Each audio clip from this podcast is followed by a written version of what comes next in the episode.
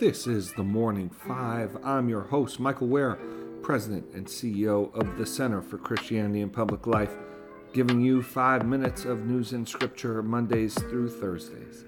Today is Monday, December 4th, 2023. Let's open with scripture. Today I'll read from Matthew 9. Jesus stepped into a boat, crossed over, and came to his own town. Some men brought to him a paralyzed man lying on a mat. When Jesus saw their faith, he said to the man, Take heart, son, your sins are forgiven. At this, some of the teachers of the law said to themselves, This fellow is blaspheming. Knowing their thoughts, Jesus said, Why do you entertain evil thoughts in your hearts? Which is easier? To say your sins are forgiven or to say get up and walk. But I want you to know that the Son of Man has authority on earth to forgive sins. So he said to the paralyzed man, Get up, take your mat, and go home. Then the man got up and went home. When the crowd saw this, they were filled with awe, and they praised God who had given such authority to man. May God bless the reading of his word. Well, good morning. I'm your host, Michael Wear. If you're new to the Morning Five, welcome. So glad to have you with us. And for longtime listeners, great to be with you. I hope you had a wonderful weekend. Let's get to the news. First, yesterday, news broke that a U.S. warship had to respond to attacks made on three commercial ships by Houthi controlled areas in Yemen firing rockets. CENTCOM, the U.S. Central Command, put out a comprehensive uh, tweet about what went down and how the U.S. responds to incidents like this in the Red Sea, one of the busiest trading routes in the world.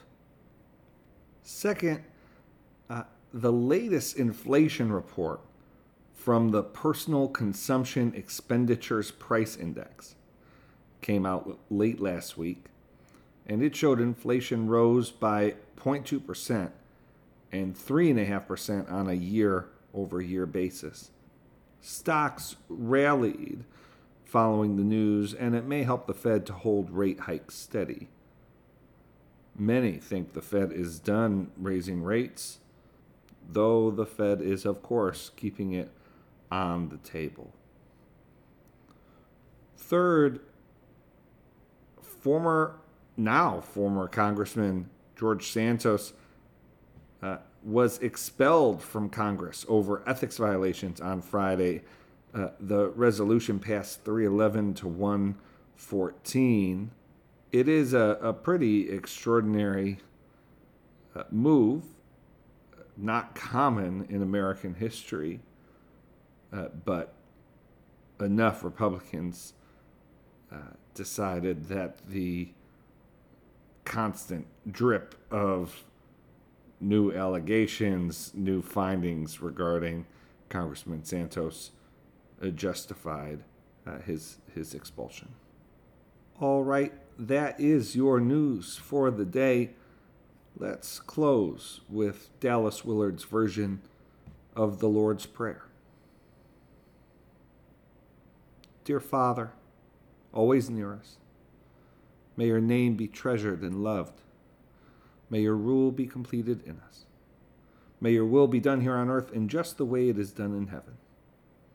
Give us today the things we need today, and forgive us our sins and impositions on you, as we are forgiving all who in any way offend us.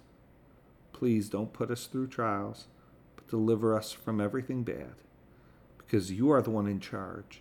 You have all the power and the glory too is all yours forever, which is just the way we want it.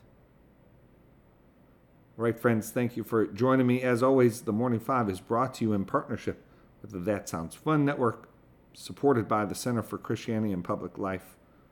Have a wonderful day.